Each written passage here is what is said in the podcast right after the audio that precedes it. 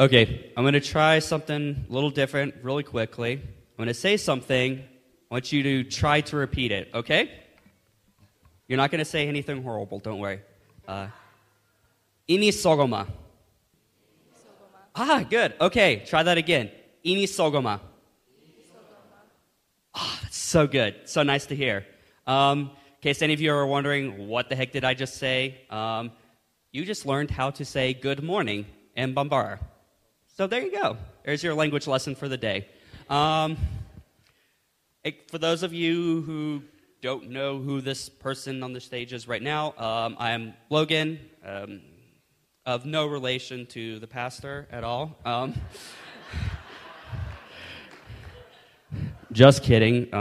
Very strong biological link there. Um, if you don't remember, it was March last year, almost a year ago now, that I came up on here and I was like, hey, I'm going to talk about Mali to you guys. You want to hear some more about that? And then church canceled. Thanks, COVID.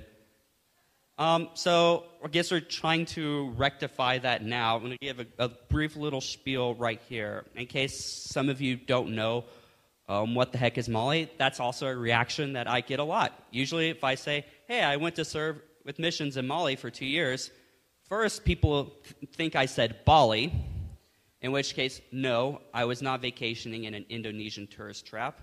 Um, or they think Malawi, which, nice, that's actually on the right continent. Um, it's in Africa. Good job. Um, so usually they'll go through those guesses and they still don't know what I'm talking about. And so then I say, uh, Timbuktu. And of course, the response is, wait, that's a real place? Yes, it is. It, it's actually got a lot of history to it, as does Mali itself, being sort of the center for several ancient and medieval West African empires, which is really cool. But I'm not going to get into all the history stuff right now because you'll want to leave. Um, but um, for those who don't know, right, right after college, I went to Mali for two years to work with a small uh, international mission whose focus is on working with unreached Muslims and helping them in following Jesus. Um, and Mali is sort of a unique place in the uh, Muslim missions world because uh, mission workers and stuff are actually welcome there. Um, police stop you on the road. They ask, "Who are you?" You say, "I'm a missionary. This is the group I'm with." And they're like, "Oh yeah, okay, you can go on. You're good." There's a, which is very interesting because it is a, it is a country that has a history of issues and challenges, and to this day is still between like 90 to 95 percent uh, Muslim, depending on which um, data you're using. The numbers kind of vary um, just because it's hard to get that information. Um, but there is a real uh, warmth and welcomeness and receptivity to the gospel there, um, even though it does have its challenges. Like the church, many of the churches and the Christian groups there are only in their first or second generation still at this point. And there is a real Christian diaspora. I remember where I was going with two other people, um, an, another worker, and a Malian pastor and we were traveling to the small little village uh, near the border with Mauritania.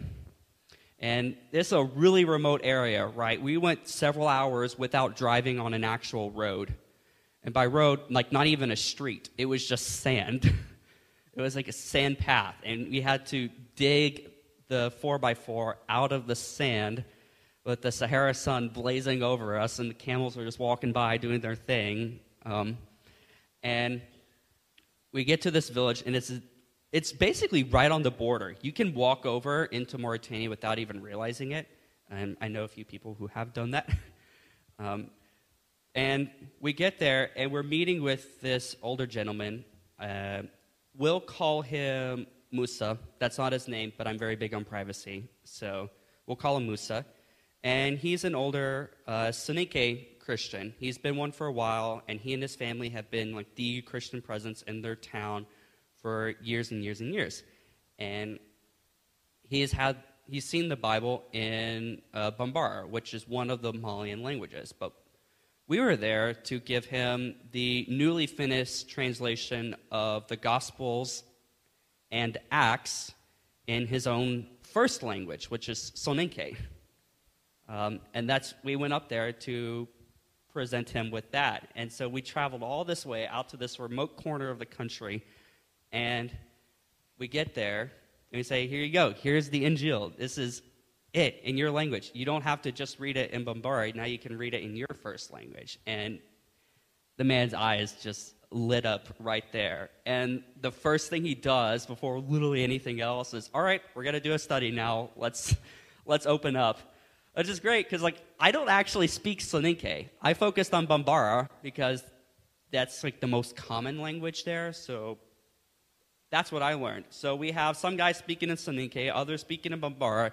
Everyone's kind of like translating to each other. So we have several different languages all going on at once, all studying the Bible with this man and his extended family uh, in this remote village. And I remember just sitting there in that moment thinking, yes, this is what it is. This is, this is why we're here.